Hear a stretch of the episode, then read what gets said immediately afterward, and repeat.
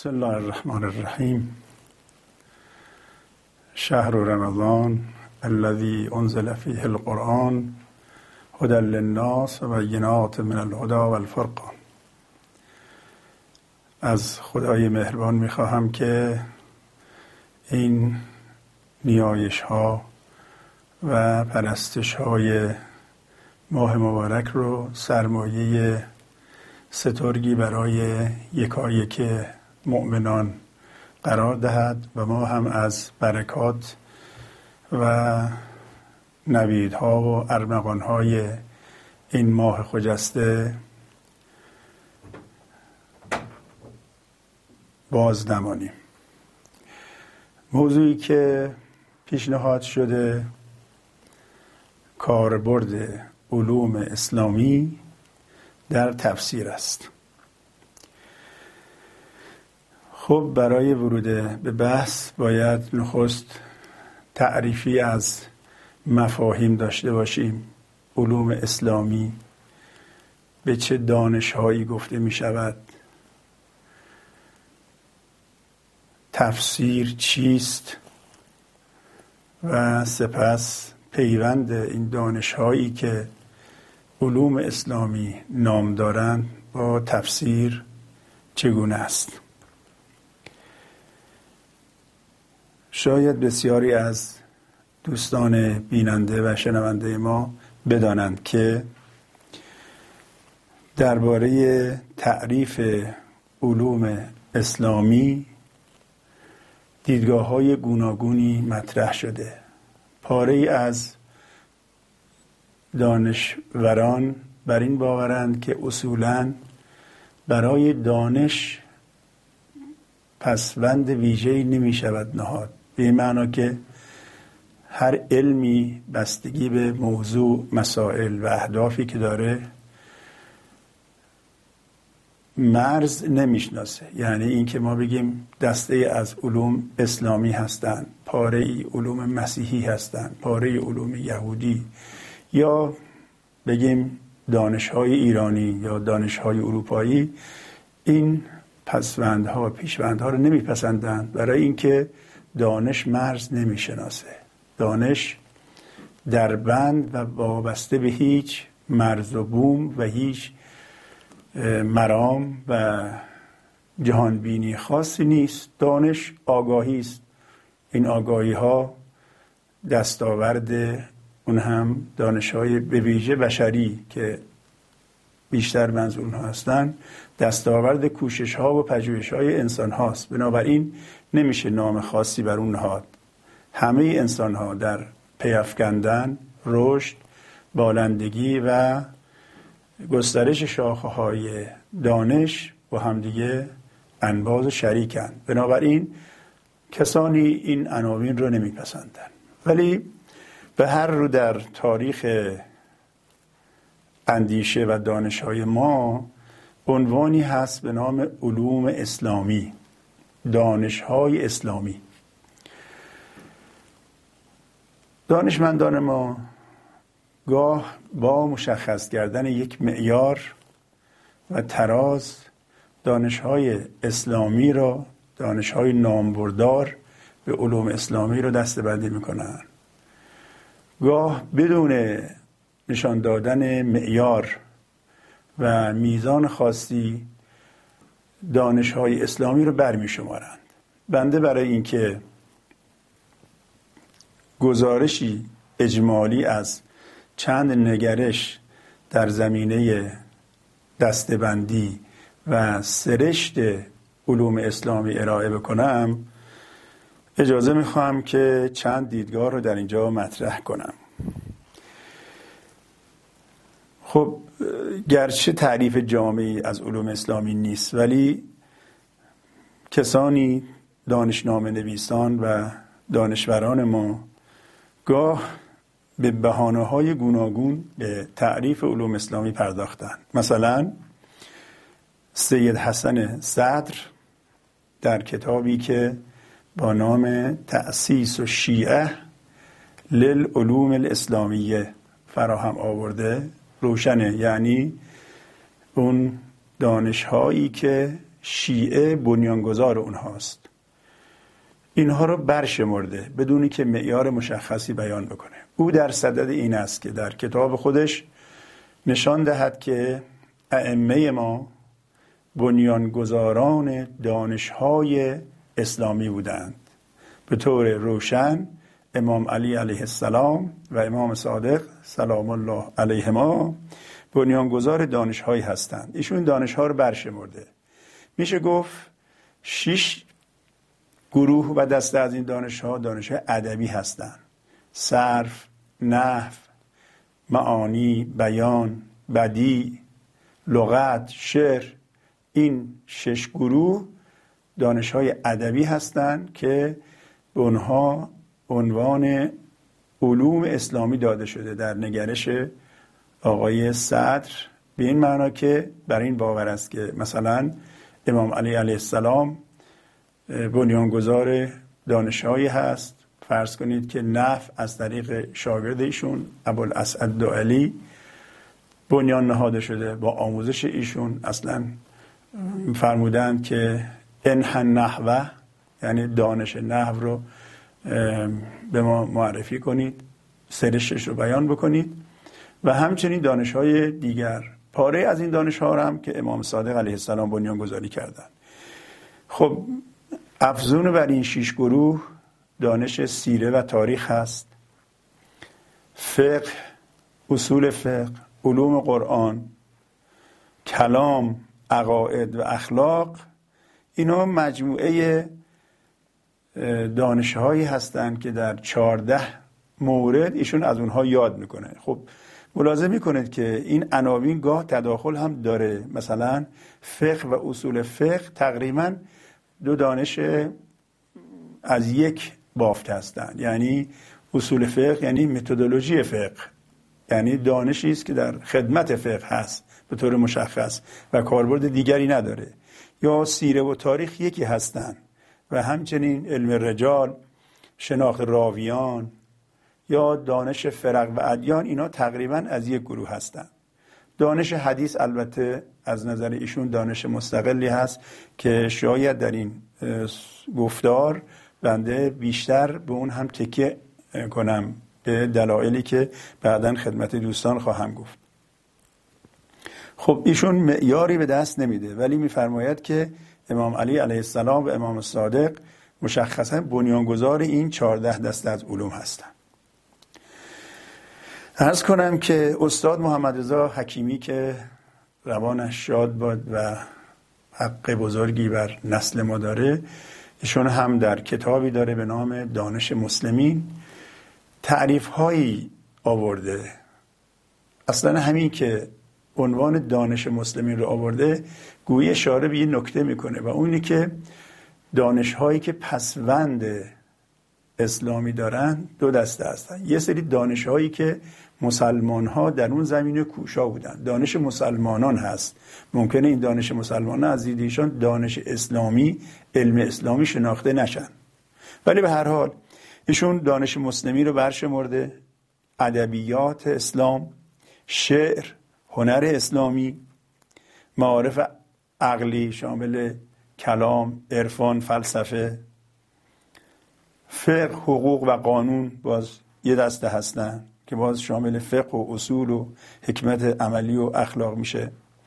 خب عرض کردم بر مبنای دیدگاه ایشون اینها دانش‌هایی هستند که مسلمانان در اون مشارکت داشتن. حالا اینکه واقعاً به اون معنایی که ایشون در نظر داره بشه گفت اینها علوم اسلامی هستند، یعنی مستقیماً در بند و گرو کتاب و سنت هستن، بحث دیگری است. به هر حال این مرزبندی گمان میکنم ویژه ایشون باشه.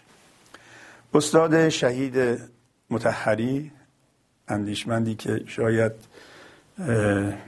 خمیرمایه فکری نسل ما برگرفته از نگرش های ایشون هست، چهار احتمال برای علوم اسلامی ذکر کرده، یعنی چهار تعریف گوناگون که البته بعداً خواهیم گفت که یکی از اینها رو برگزیده.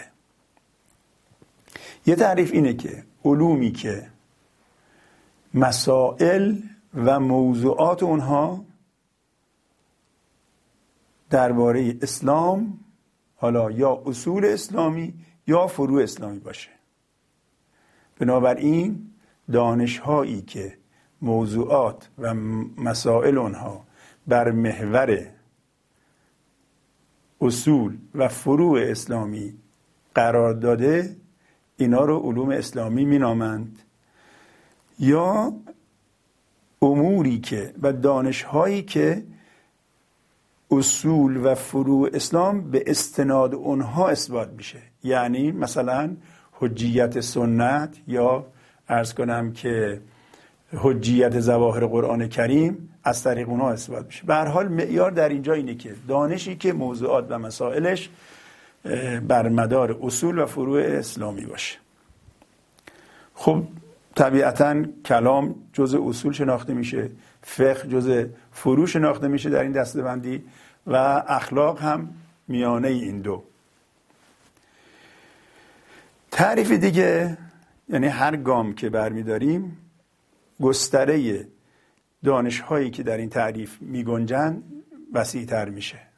تعریف دوم گسترده‌تر از تعریف نخست هست. ایشون افزون بر اون معیاری که پیشتر فرمودن آوردن که همچنین در تعریف دوم علومی که مقدمه علوم مذکورند، یعنی اگر شما دانش‌های اسلامی رو شامل فقه و کلام و اخلاق در این کلان عنوانها دانستید، یه سری دانش‌ها مقدمه این هاست، مانند صرف و نحو و منطق و اینها که و ادبیات به طور به طور عام که اینها در حقیقت ابزار و مقدمه این دانش‌ها هستند. این تعریف دوم. به تعبیر دیگه ایشون ما می‌فرماید که ما یه سری علوم داریم مقدمی، مانند ادبیات عرب و هم انواعی که گفتم، و یک سری علوم عقلی، اخلاق عملی، حکمت عملی، منطق، اصول فقه، رجال درایه. خب تعریف سوم ایشون می‌فرماید که یعنی گویی که در این تعریف سوم اصلا معیار تغییر میکنه. تا حالا موضوعات و مسائل علوم بود که تعیین کننده سرشت اون دانش ها بود، اکنون به اینجا میرسند که اون دسته از دانش هایی که جزو واجبات اسلامی به شمار میآیند، فراگیری اون دسته از دانش هایی که در شریعت اسلام وایسته هست، اینا رو بهش میگن علوم اسلامی. ملاحظه میکنید تفاوتش با اون گزینه پیشین چه هست؟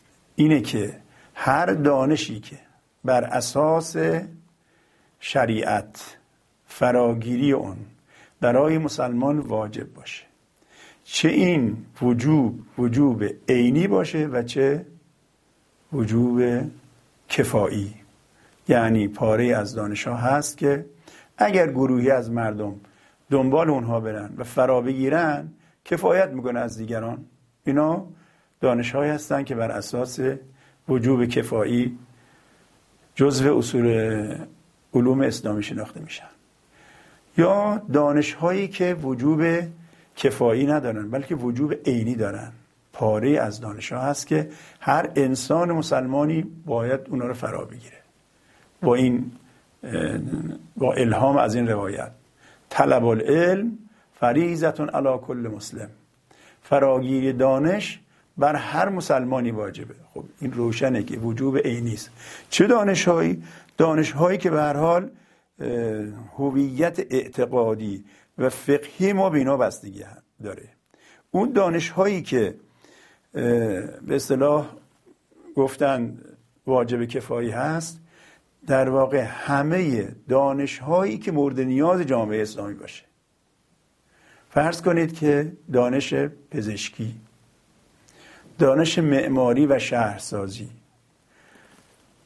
سیاست به معنای زنده و مدرن و امروزی، بسیاری از این دانش‌هایی که دانش‌های طبیعی، فیزیک، شیمی الی آخر، اینا دانش‌هایی هستند که به فرموده ایشون جامعه اسلامی اونها نیازمنده. یعنی اگر جامعه برخوردار از دانش پزشکی نباشه، خب سلامت مردم تهدید میشه. پس واجب است که کسانی برن پزشکی رو بیاموزن و دردی از دردهای جامعه رو دفاع کنن، در واقع درمان کنن. خب این پزشک دانش پزشکی گرچه حتی ممکنه سرچشمه های این دانش، روش های اون، هیچی از اون اصلا برخواسته از اسلام، فرهنگ و تمدن اسلامی نباشه، ولی از نظر ایشون با این تعریفی که در واقع مطرح میکنن دانش اسلامی شناخته میشه. بسیار یعنی قلمرو گسترده ای از دانش هایی که امروز بشر باش زندگی میکنه. دانش اقتصاد، عرض کنم که دانش های مختلف حقوقی، محیط زیست الی آخر، همه اینها که برای استواری و ماندگاری و سلامت جامعه اسلامی لازم هست، همه اینا میشن دانش‌های اسلامی. این هم تعریف سوم که عرض کردم گسترده تر از اون تعریف نخست هست و بنابراین با این تعریف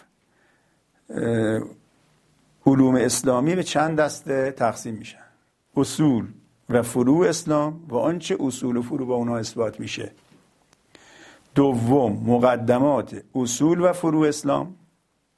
سوم، دانش‌هایی که فراگیری اونها برای گذران زندگی انسان انسان مسلمان بایسته است. خب پس هرچه فراگیری اون، عرض کنم که برای مسلمان لازم باشه، اینا میشن دانش اسلامی. خب این قلمرو واقعا قلمرو گسترده‌ای هست. شاید امروز بنده و شما با اون معیارها و شناختی که از روند فرهنگ، تاریخ و تمدن اسلامی داشته ایم به این گستردگی همراه نباشیم، ولی به هر حال نظریه‌ای است که مطرح کردن. ایشون دیدگاه اصلیش همون نظریه سوم هست، یعنی دانش هایی که به گونه ای جزء واجبات به شمار برن، چه واجب کفایی، نظریه سومی که مطرح کردن نظریه خودشون هست، چه واجب کفایی باشه چه واجب عینی، تنها این که نیازی از نیازهای انسان مسلمان رو برآورده کنه، چه این نیاز فکری، عقیدتی، مرامی و روحی باشه، چه این نیاز نیاز مادی، اجتماعی و جسمانی باشه. دیدگاه دیگری هست و اونی که گفته میشه علومی که در حوزه فرهنگ اسلامی رشد پیدا کردن.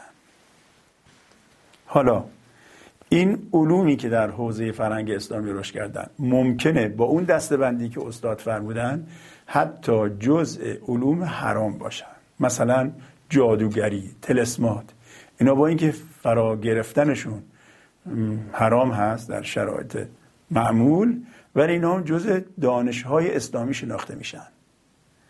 بنابراین این معیار دیگه خیلی گسترده هست، هر چیزی که در دامنه فرهنگ اسلامی رشد کرده. خب اولا فرهنگ اسلامی خود در آغاز با فرهنگ‌های گوناگون جهان در هم آمیخته و در دادستد فرهنگی دانش‌هایی رو گرفته، اقتباس کرده.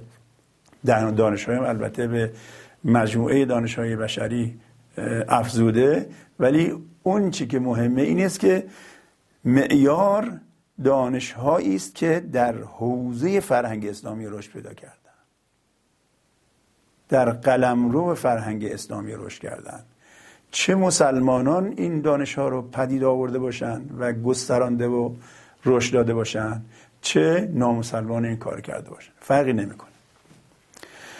خب اینا دیدگاه هایی بود که استاد فرمودن و لابد با اون چارچوب های ذهنی و فکری خودشون تعریف جامع مانعی باید بوده باشه.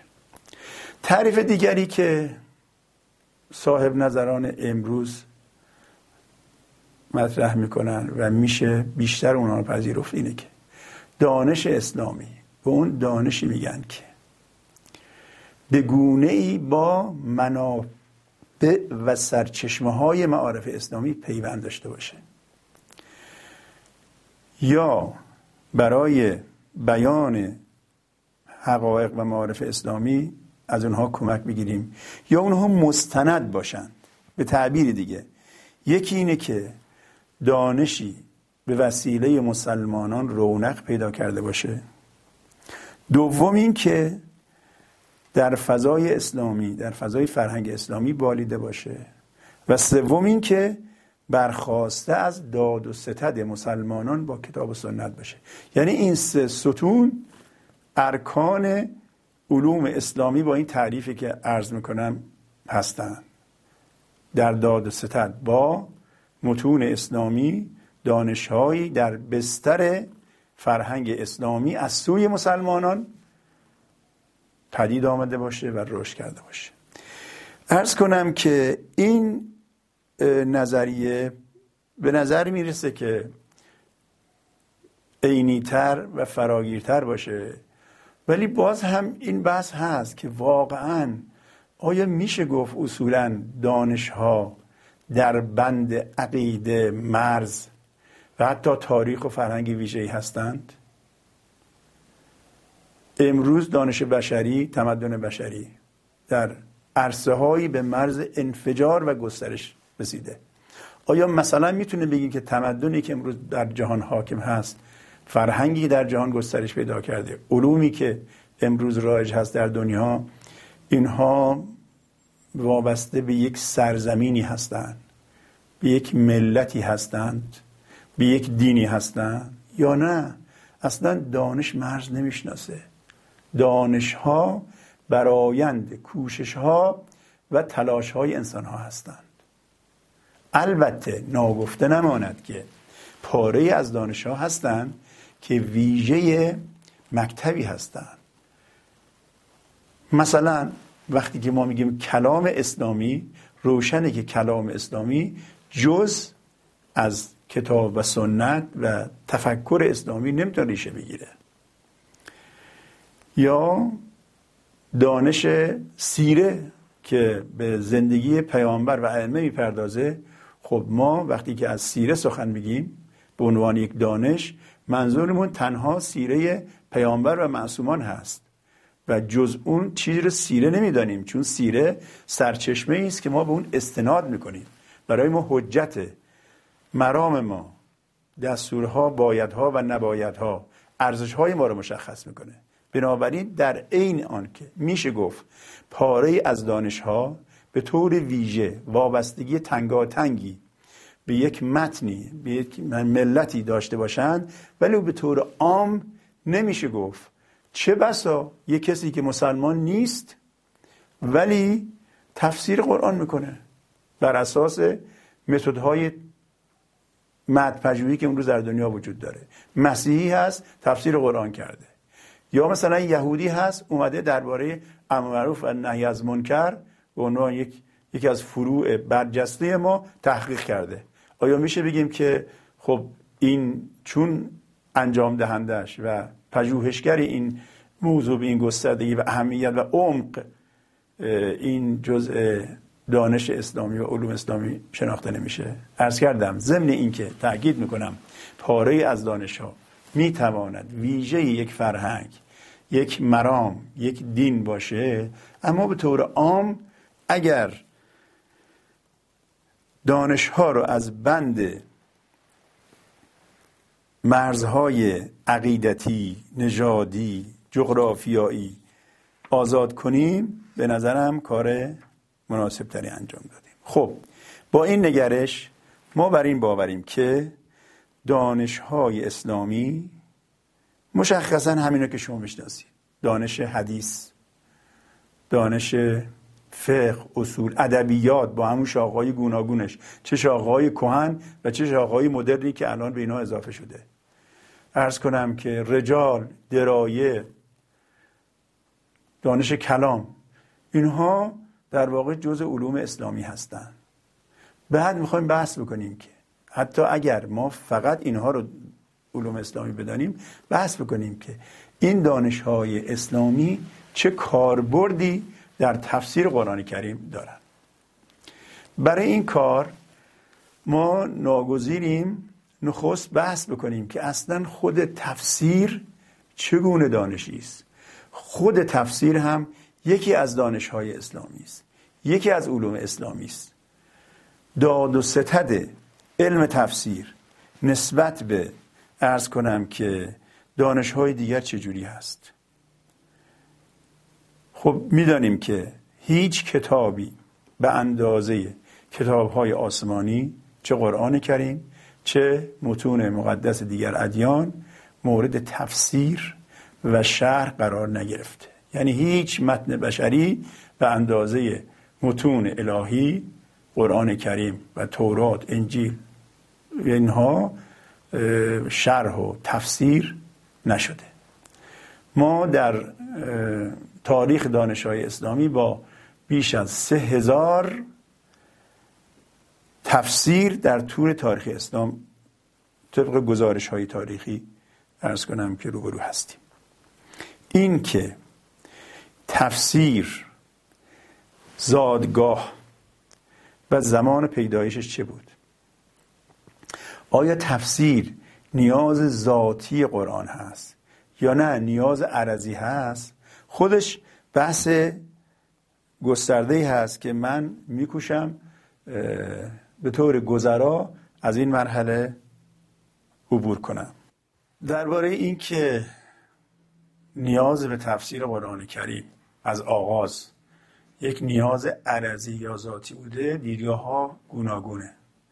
شماری از دانشوران علوم قرآنی بر این باورند که نیاز به تفسیر عرضی بوده، یعنی گذرا و بیرون از سرشت و بافت آیات قرآن کریم بوده. به گمانم استاد آیت الله معرفت بر این باوره که ما به طور عرضی نیازمند به تفسیریم. چرا؟ خب برای اینکه فاصله زمانی ما با اصل نزول قرآن کریم خیلی زیاده، هزار هزار چهارصد سال یا قبلتر و صدها سال فاصله بین یک متن، اونم متنی که با واقعیت‌ها یک جامعه گره خورده، یک متن انتزاعی نیست بلکه به شرایط و اوضاع احوال، فرهنگ، اقتصاد، شرایط جهانی، منطقه‌ای و همه اینها در واقع ارتباطی داشته. اون متنی که وحیانی است و با شرایط اجتماعی پیوند داره، خواه نخواه وقتی ما میخوام در قرن چهاردهم، پانزدهم یا حتی قرن چهارم اون رو بازخوانی بکنیم، طبیعتاً نیازمند به تفسیر هستیم. تفسیری که حالا بهش خواهیم پرداخت که خودش نیازمند علوم مختلفی است. بنابراین یا اینکه واژگان در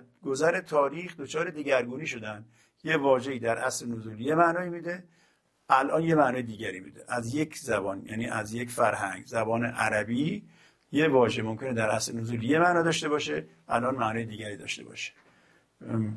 و هر حال واژگان هم مانند موجودات زنده‌ای هستن، یک تولدی دارن، جوانی و بالندگی دارن، یه وقتایی پیر میشن، از رده خارج میشن. به هر حال یک جهانی است جهان واژگان. یا فرض کنید که پاره‌ای از منابع از دست رفته، قرنها گذشته، پاره‌ای از منابعی که به آسانی میشد به اونا قرآن رو فهمید، اینا از دست رفته. به هر حال برای عرضی دانستن تفسیر قرآن خیلی دلیل نمیخواد، ولی برخی بر این باور هستند و به گمانم این درست هست که اصلا قرآن به لحاظ ذاتی بافت قرآن کریم نیازمند تفسیره. چرا؟ قرآن آیات محکم داره، آیات متشابه داره. حالا آیات متشابه نسبی هستند یا مطلق هستند بماند، ولی به هر حال همه آیات یک نواخت نیستند.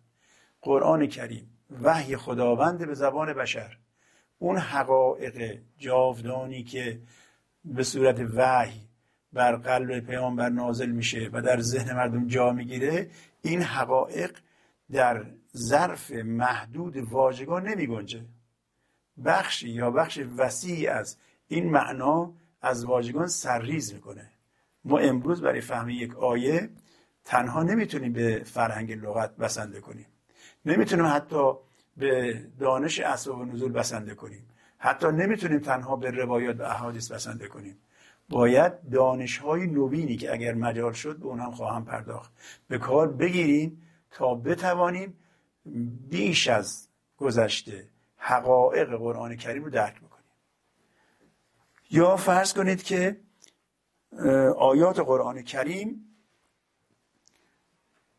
احکامی به طور کلی آورده، اقیم الصلاة، کتب علیکم الصیام، اینا احکام احکام کلی هستن.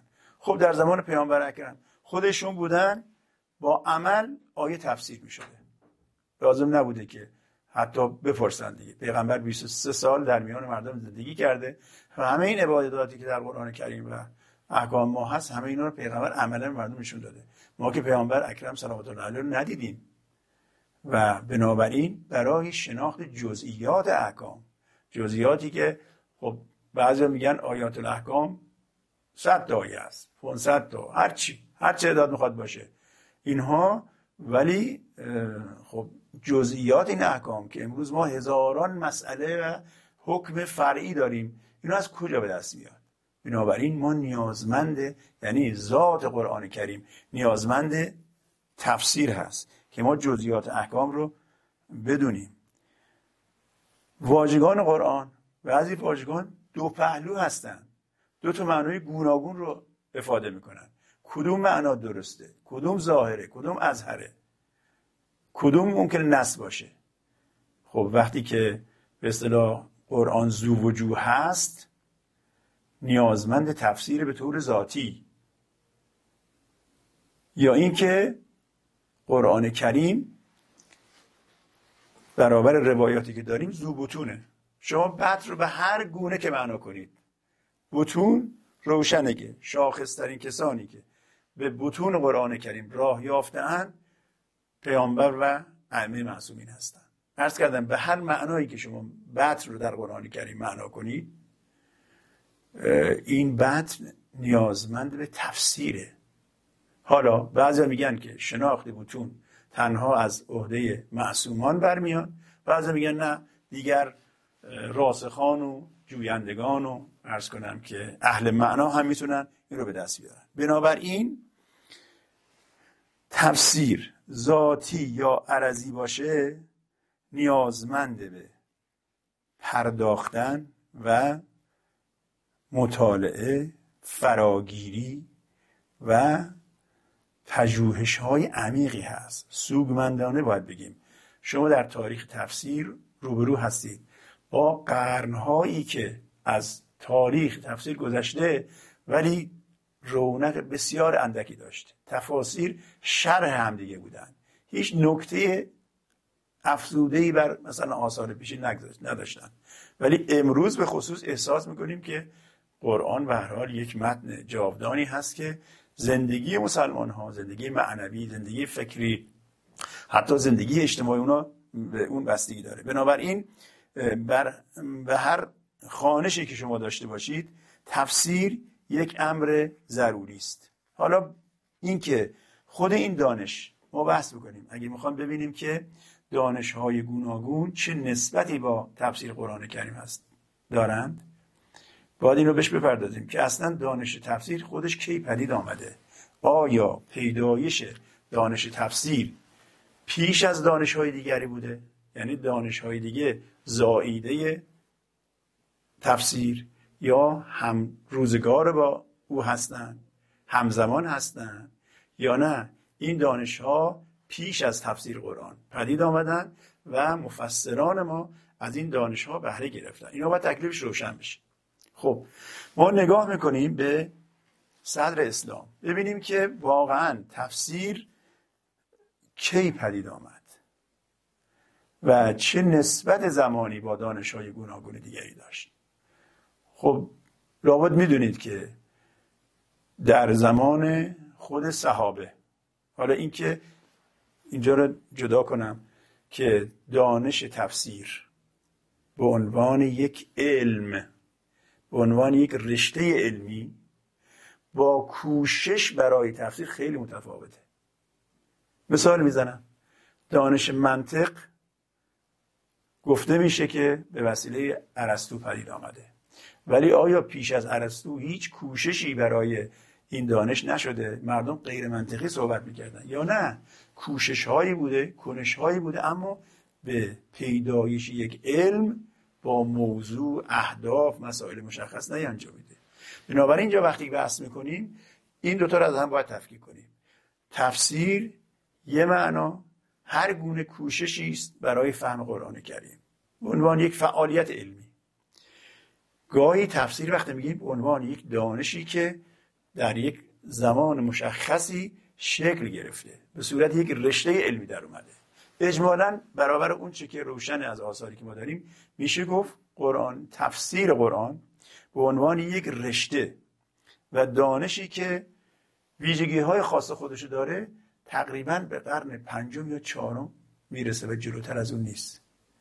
نه که پیش از اون قرآن تفسیر نمیشده، کوششی نمیشده، نه، پیش از اون به صورت یک کوشش علمی، نه در قالب یک رشته. فرض کنید که ادیبان ادیبان رشته‌های مختلف فراخور رشته خودشون می اومدن آیه از قرآن کریم رو تفسیر می‌کردن. متکلمان فراخور باورهایی که داشتن می اومدن به آیات قرآن کریم تمسک می‌کردن. بنابراین از آغاز خود صحابه با همدیگه اختلاف داشتن. خود صحابه صحابه بزرگ، مهتران و کهتران، صحابه‌ای مثل ابن عباس با صحابه‌ای که به هر حال بزرگتر بودن با هم اختلاف داشتن. طبیعی اونا که صحابه کبار شناخته میشن اونا میل به تفسیر نداشته باشن، به خاطر اینکه هرچی بوده خودشون دیدن و شنیدن دیگه. ولی ابن عباس که جوان هست و جزء صحابه صغار شناخته میشه خیلی کوشش کرده که به هر حال داده‌های تفسیری رو یا اصولاً به تفسیر قرآن کریم به گستردگی بپردازه. در میان خود همین صحابه صغار ما دسته‌بندی‌های مختلفی داریم. مثلا ابن عباس یه گروه هستن، در مقابلش قرا هستن که میلی ندارن به تفسیر، یا مثلا اصحاب عمر هستن، یا فرض کن ابن مسعود که خودش بسیار بر قرائت تقیین تکیه میکنه و البته گزاره ها و روایت های تفسیری ازش نقل شده ولی خودش چندان تن به تفسیر آنگونه که ابن عباس داده نمیده. همینطوری قرا اصلا مخالف بودن. حالا بگذاریم از این که اصلا دانش قرائت با چه انگیزه هایی و چگونه شکل گرفته تا کجا رسید فعلا واردش نمیشم، ولی به هر حال اینا مخالف بودن. این قرا گفته میشه هم فعالیت فکری داشتن، هم فعالیت حتی اجتماعی و نظامی داشتن. یا شهرهای مختلف، مثلا مدینه با تفسیر میانه‌ای نداشته ولی به عکس مکه کانون تفسیر بوده. بصره دو گروه بودن، یه عده با تفسیر موافق بودن، یه عده مخالف بودن. در کوفه به دلایل شاید فرهنگی و جغرافیایی حتی بیشتر گرایش به تفسیر داشتن. بنابراین اینجاها میبینید که درباره تفسیر عرض کنم که اجماع وجود نداره. در یک سخن ما تا قرن پنجم که اتفاقا در دوره شکوفایی فرهنگ و تمدن اسلامی، شما نیک میدانید که تاریخ نگاران و تمدن شناسان به خصوص خاورشناسان قرن چهارم رو قرن طلایی تمدن اسلامی میشناسند. بنابراین در این قرنی که همه علوم رو به شکوفایی گسترش هستند، دانش تفسیر هم بذرهاش به عنوان یک دانش، به عنوان یک رشته افشانده میشه. خب حالا از اون ور بنگریم علومی که ما میخوایم بگیم چه نسبتی با تفسیر قرآن کریم داشتن، اینا رو نگاه کنید کی پدید آمده.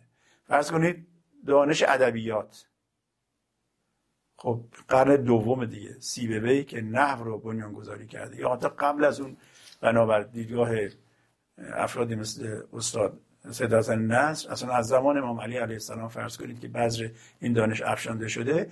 خب اینا در قرن دوم یا جلوتر شکل گرفتن. کلام، گرایش‌های مختلف کلامی، فقه حتی، اینها در قرن‌های دوم و سوم به عنوان دانش شکل گرفتن. در حالی که هنوز تفسیر به عنوان یک دانش شکل نگرفته. این نکته رو اضافه بکنم. ببینید این دانش‌های گوناگون میتونه بگیم که زاده خود قرآن کریم هستن، یعنی از دامن قرآن دانش‌های ادبی برآمد و رشد کرده بالید. اما قرآن غیر از تفسیره. تفسیر کوششی است که مفسران برای فهم متن انجام میدن. از یک سو قرآن خودش سرچشمه دانش‌های گوناگون است، ولی از سوی دیگه تفسیر میشه گفت زائیده دانش‌های دیگر، یا بگیم برآیند کوشش‌های علمی در زمینه‌های مختلف است. در زمینه فقه، اصول فقه، حدیث به خصوص که باید بیشتر بهش بپردازیم، سیره، کلام، همه اینا دانش‌هایی هستن که زودتر پدید آمدن و بعد تفسیر از اینها استفاده کرده، برگرفته. تفسیر شاید بتونیم بگیم برای یک از یک نگاه اصولاً تفسیر یک دانش مشخص محدود با مرزهای دقیق مثلا ریاضی نیست. واقعاً شما بنگرید به تفاسیری که ما داریم، فرض کنید تفسیر فخر رازی مفاتیح الغیب. خب این تفسیر بعضیا گفتن که همه چیز هست جز تفسیر. چرا؟ چون همه چیز توشه، کلام، ادبیات، نجوم هست، دانش‌های مختلف دیگه هست. یا تفاسیر دیگری که خب تفاسیر روایی غیر از تفاسیر اثری، تفاسیر روایی اینا حدیثن، تفسیر نیستن که.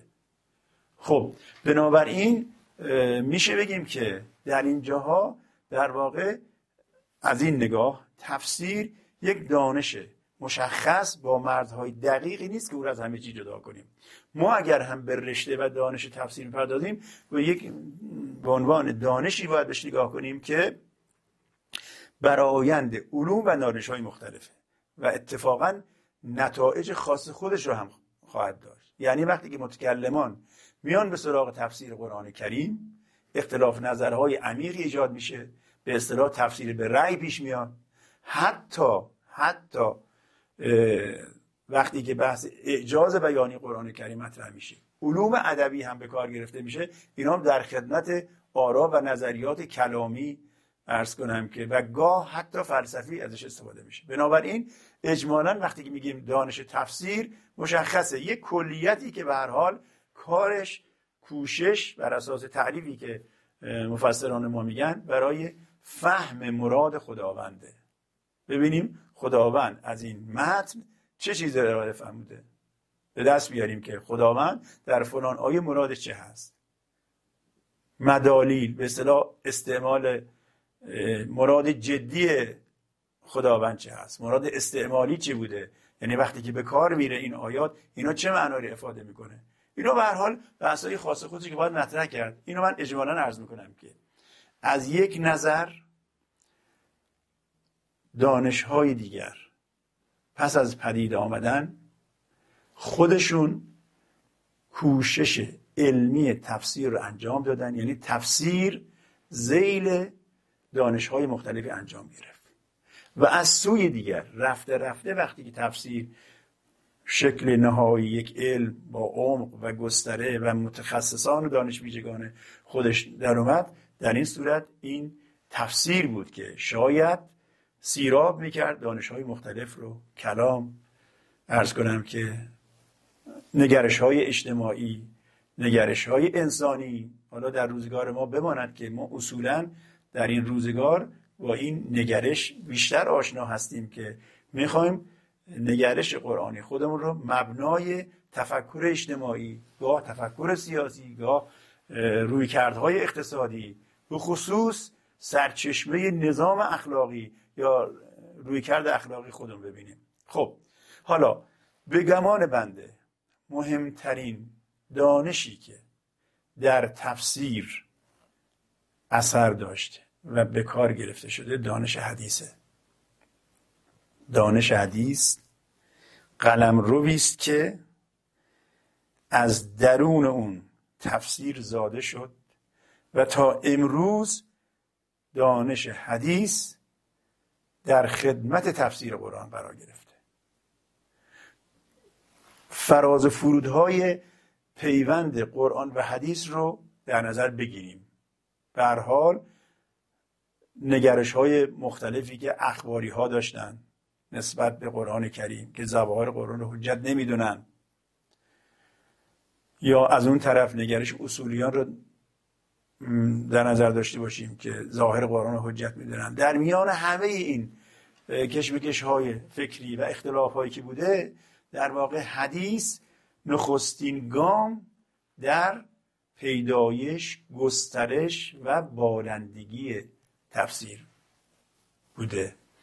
همینجا اشاره کنم در روزگار ما برجسته ترین تفسیر اسلامی و به ویژه شیعی تفسیر علامه طباطبایی هست. خب از یک سو وقتی نگاه میکنیم به کتاب قرآن در اسلام مرحوم علامه، نگاهش به حدیث یک نگاه حداقلی است. یعنی صریحاً میفرمایند که قرآن در رساندن مفاد خودش به هیچ احتیاج نداره، حتی حدیث و سنت. ولی همین بزرگوار گفته میشه یک ششم تفسیر المیزانش حدیثه. تازه حدیث بخش‌های مختلفی داره. یه بخش از حدیث اون روایات مربوط به اسباب نزوله که گویا علامه بزرگوار اصلا بر اونها وقعی قائل نیست، میگه این اجتهاد صحابه است و اینا تأثیری ندارن. اصولا ما سبب نزول رو میتونیم از متن قرآن کریم به دست بیاریم، چنانکه ابوزید هم شبیه این نظریه داره. ولی در این حال ایشون بر این باور هست که بیان جزئیات احکام قرآن کریم، بطون قرآن کریم، قصص و داستان‌های قرآن کریم به گستردگی، عرض کنم که اصلا روش آموزش تفسیر که ما قرآن چگونه تفسیر کنیم، ایشون بر این باوره که این روش تفسیر قرآن به قرآن روشی است که از ائمه یاد گرفته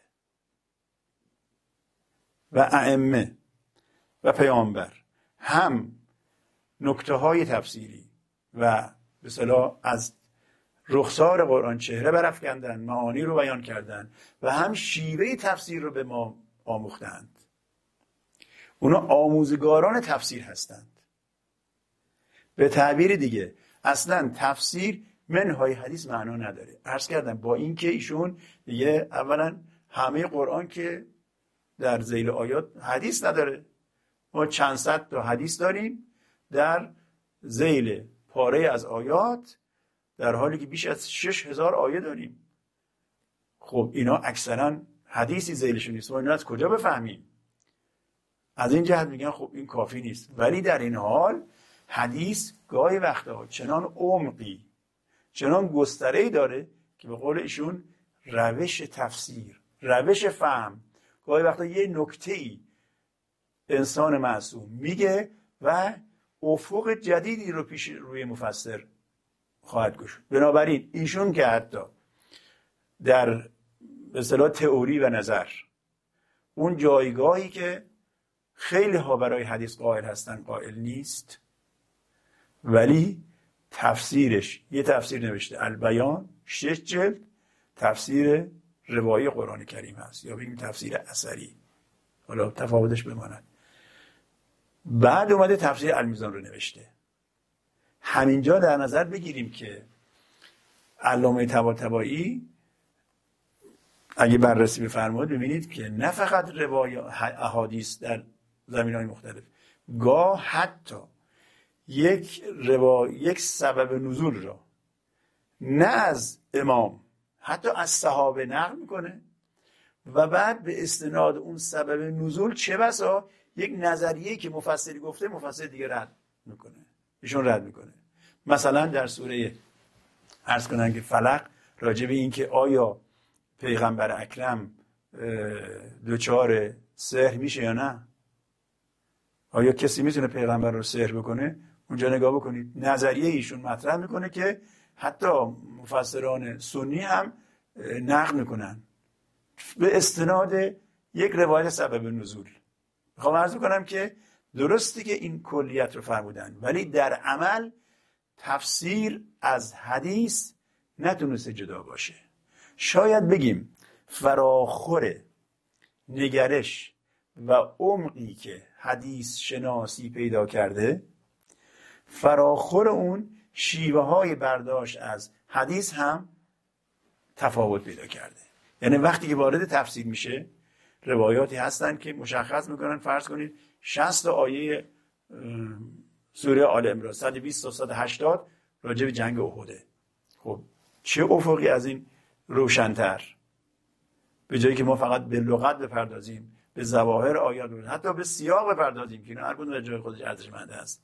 بنابراین این نگرش علامه طباطبایی که به عنوان مفسر عقل عقلی یا عقلگرا میشناسیم، نشون میده که حدیث چقدر در تفسیر کاربرد داره. همین گونه خب یه بخش وسیع از تفاسیر ما اصلا تفاسیر روایی هستن، پاره از اینا تفسیر اثری هستن، یعنی مستندات مفسر احادیث هستن. در روزگار معاصر، حتی اون زمانی که جنبش بازگشت به قرآن مطرح شد، چنان که گفته میشه به رهروی از سید جمال الدین اسدآبادی، محمد عبده در سرزمین مصر این حرکت رو راهنمایی کرد، هدایت کرد.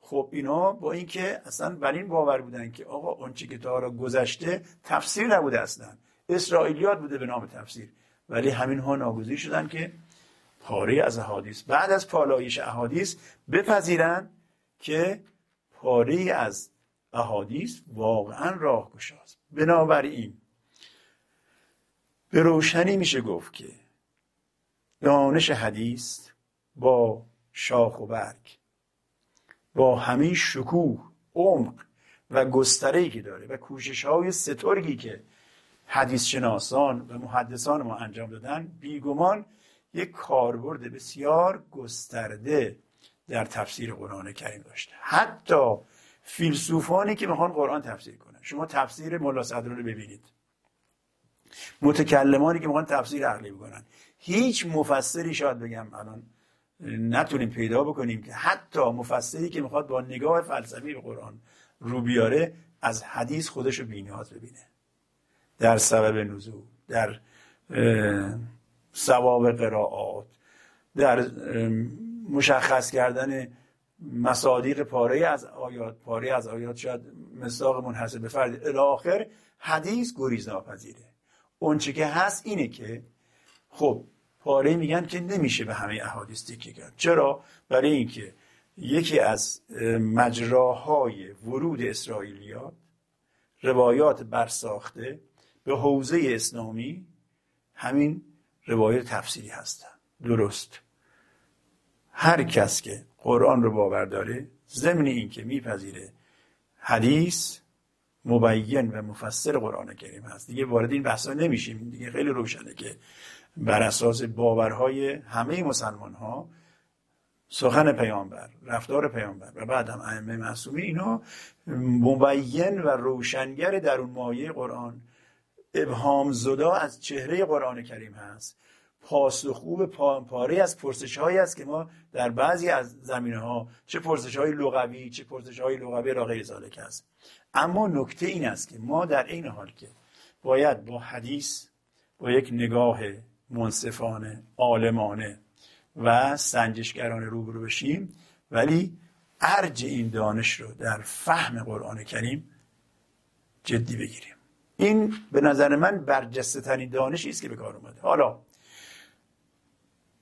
حتی اینجا تو پرانتز بگم که در دنیای معاصر، وقتی که مکتب ادبی در مصر اومد به عنوان یک شیوه جدید در تفسیر قرآن به کار گرفته شد، اینها هم درستشه که از نه از روی زاویه الهیاتی به عنوان یک شاهکار ادبی به قرآن رو آوردن، حتی اونها هم نتونستن در واقع از این گنجینه گرانبهای حدیث چشم بپوشن.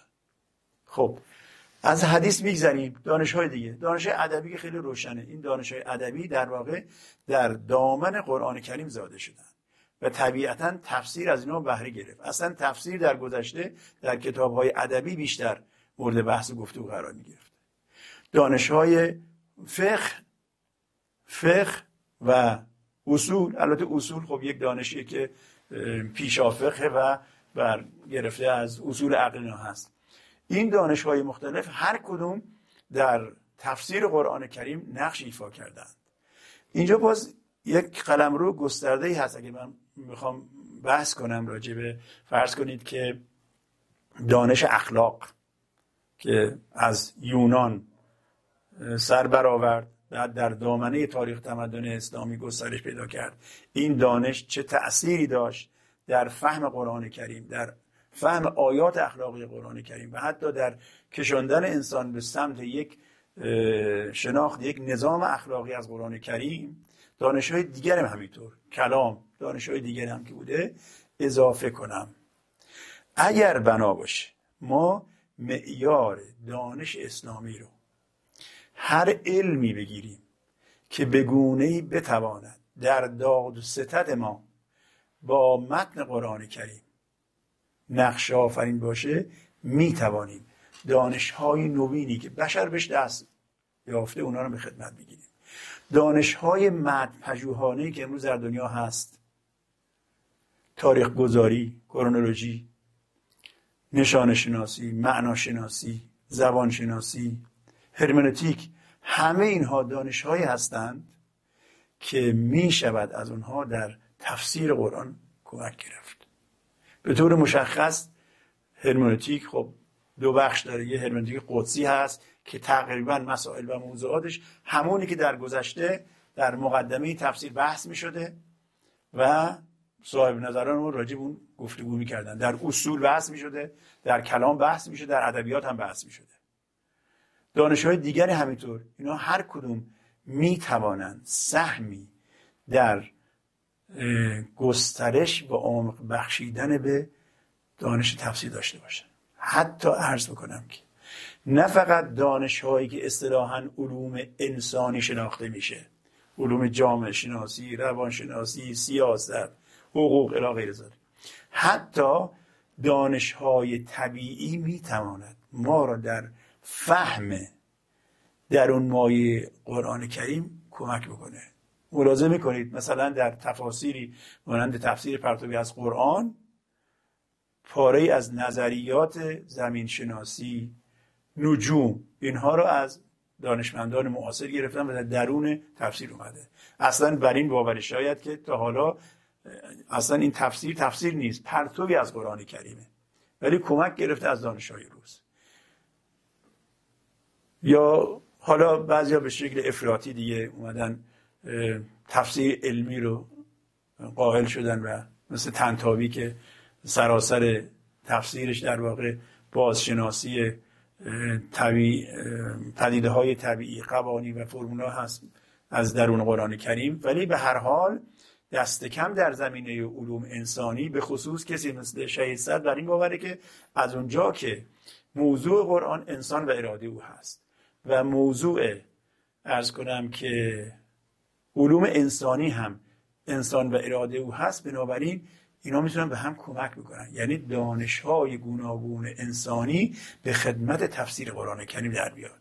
تأکید میکنم ما اینجا به دنبال تفسیر به رأی یا تحمیل آراء علمی چه در زمینه‌های اجتماعی چه در زمین انسانی نیستیم. ما در پی این هستیم که با برخورداری از این دانش‌ها به فهم عمیق‌تر قرآن کریم دست بیابیم. اگر ما تاریخ رو خوب بشناسیم، زوایای از قرآن کریم بر ما گشوده میشه. اگر ما دانش اجتماعی رو بدونیم، فلسفه تاریخ رو بدونیم. استاد شهید مطهری در سالهای آخر عمرش، به گمانم سال پنجاه و شش بود، در همین مسجد ارک قم هفتگی کلاسی داشتن به نام معارف قرآن. عنوانش معارف قرآن بود. بعداً به صورت در واقع فلسفه تاریخ به نام جامعه و تاریخ چاپ شد. خب این بزرگوار در واقع فلسفه تاریخ رو، آموزه های خودش در زمینه فلسفه تاریخ رو به قرآن عرضه می کرد و از اون طریق می کوشید که ببین آیا در قرآن کریم هم در زمینه فلسفه تاریخ آموزه‌ای هست و میتونه عمق بخشه به این دانش ها. بنابراین اینو میخوام اضافه کنم که علوم اسلامی به معنایی که نقش و کاربردی داشته باشه در تفسیر قرآن کریم به همان چه که تاکنون بوده محدود نمیشه. یعنی به اون پانزده دانشی که سیوطی ازش یاد برد کرده آقای سید حسن صدر از اونها یاد کرده یا بزرگان دیگری یاد کردن به همونا محدود نمیشه. امروز دانش‌های نوین اومده در زمینه شناخت متن برای ادیان مختلف، برای متون مختلف، متون کهن، متون معاصر، حتی واقعیت‌ها. خب از همه اینا میشه استفاده کرد و ما هم اگر بکوشیم با حفظ هویت فرهنگی، تاریخی و تمدنی خودمون از این دانش‌ها برای تفسیر قرآن کریم استفاده کنیم، چنان که شنیده اید شاید بشه در هر چند سال تفسیری نو از قرآن کریم ارائه بکنیم و در واقع به انسان معاصر کمک بکنیم که دست کم پاره‌ای از پرسش‌های کلان و کلیدی خودش رو از محضر قرآن کریم مطرح کنه و پاسخ دریافت کنه. به تعبیر بعضی از معاصران مثل شهید صدر که تفسیر استنطاقی انجام بدن، یعنی موضوعات و واقعیت‌های بیرونی عرضه کنن به قرآن کریم و از قرآن کریم الهام بگیرن، پاسخ بگیرن. به هر حال قرآن کتاب جاودان الهی هست، حقایقی که در قرآن کریم هست حقایقی فطری است، سرشته با وجود و هستی انسان. همونجوری که انسان یه موجود جاودانه هست، این حقایق هم جاودانه هست و انسان فراخور نیازهای خودش میتونه هر زمان از قرآن کریم فهم جدیدی پیدا کنه. این البته شرطش اینه که ما بکوشیم با حفظ، تأکید میکنم، اصالت و میراث و گنج شایگانی که داریم در گذشته کهن فرهنگی و تمدنی اسلامی خودمون از دانش‌های معاصر استفاده کنیم. تأکید بکنم که وقتی دانشی یا فرهنگ و تمدن و مرامی خودش در مرحله پویایی است، در حالت رشد شکوفایی است، چنان که در قرن چهارم اتفاق افتاد، باکی نداره از رویارویی با دانش‌های جدید. چرا؟ چون توانایی گزینش و داد و ستد داره. ما امروز این توانایی رو یا داریم یا حتما باید کسب بکنیم که از اینها استفاده کنیم. من پوزش بخوام از دوستان عزیزم که مجال یا شاید بنای ما اصلا برای نبود که یکایک دانش‌هایی که در به عنوان علوم اسلامی مطرح شده اینها کاربرد یکایک اینها رو در قرآن، در تفسیر قرآن کریم بحث بکنیم. بنده اینجور پسندیدم که یک چشم‌اندازی، دریچه‌ای از نسبت بین علوم اسلامی و تفسیر قرآن کریم ارائه بکنم. از همین جا از خدای مهربان میخواهم که همه ما رو در مکتب قرآن کریم و در پرتو تفسیر آیات رهایی بخش خودش از یک زندگی سلامت، شاد و کامیاب برخوردار بکنه. از همه دوستان درخواست دعا دارم و برای گشایش همه گرفتاری های انسان های روی زمین از خدای بزرگ در این ماه مبارک یاری می‌طلبم. و السلام علیکم و رحمت الله و برکاته.